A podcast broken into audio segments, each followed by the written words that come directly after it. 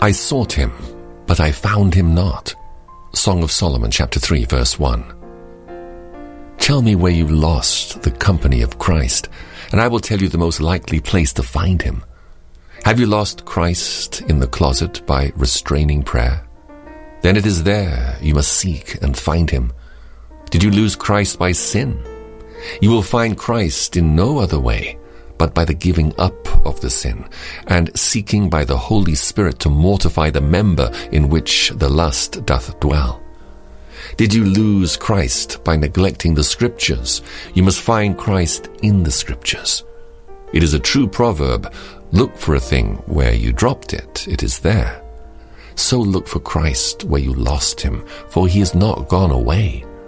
But it is hard work to go back for Christ. Bunyan tells us the pilgrim found the piece of the road back to the arbor of ease where he lost his roll, the hardest he had ever traveled. Twenty miles onward is easier than to go one mile back for the lost evidence. Take care then, when you find your master, to cling close to him. But how is it you have lost him? One would have thought you would never have parted from such a precious friend whose presence is so sweet, whose words are so comforting, and whose company is so dear to you. How is it that you did not watch him every moment for fear of losing sight of him? Yet, since you have let him go, what a mercy that you are seeking him, even though you mournfully groan, Oh, that I knew where I might find him go on seeking, for it is dangerous to be without thy Lord.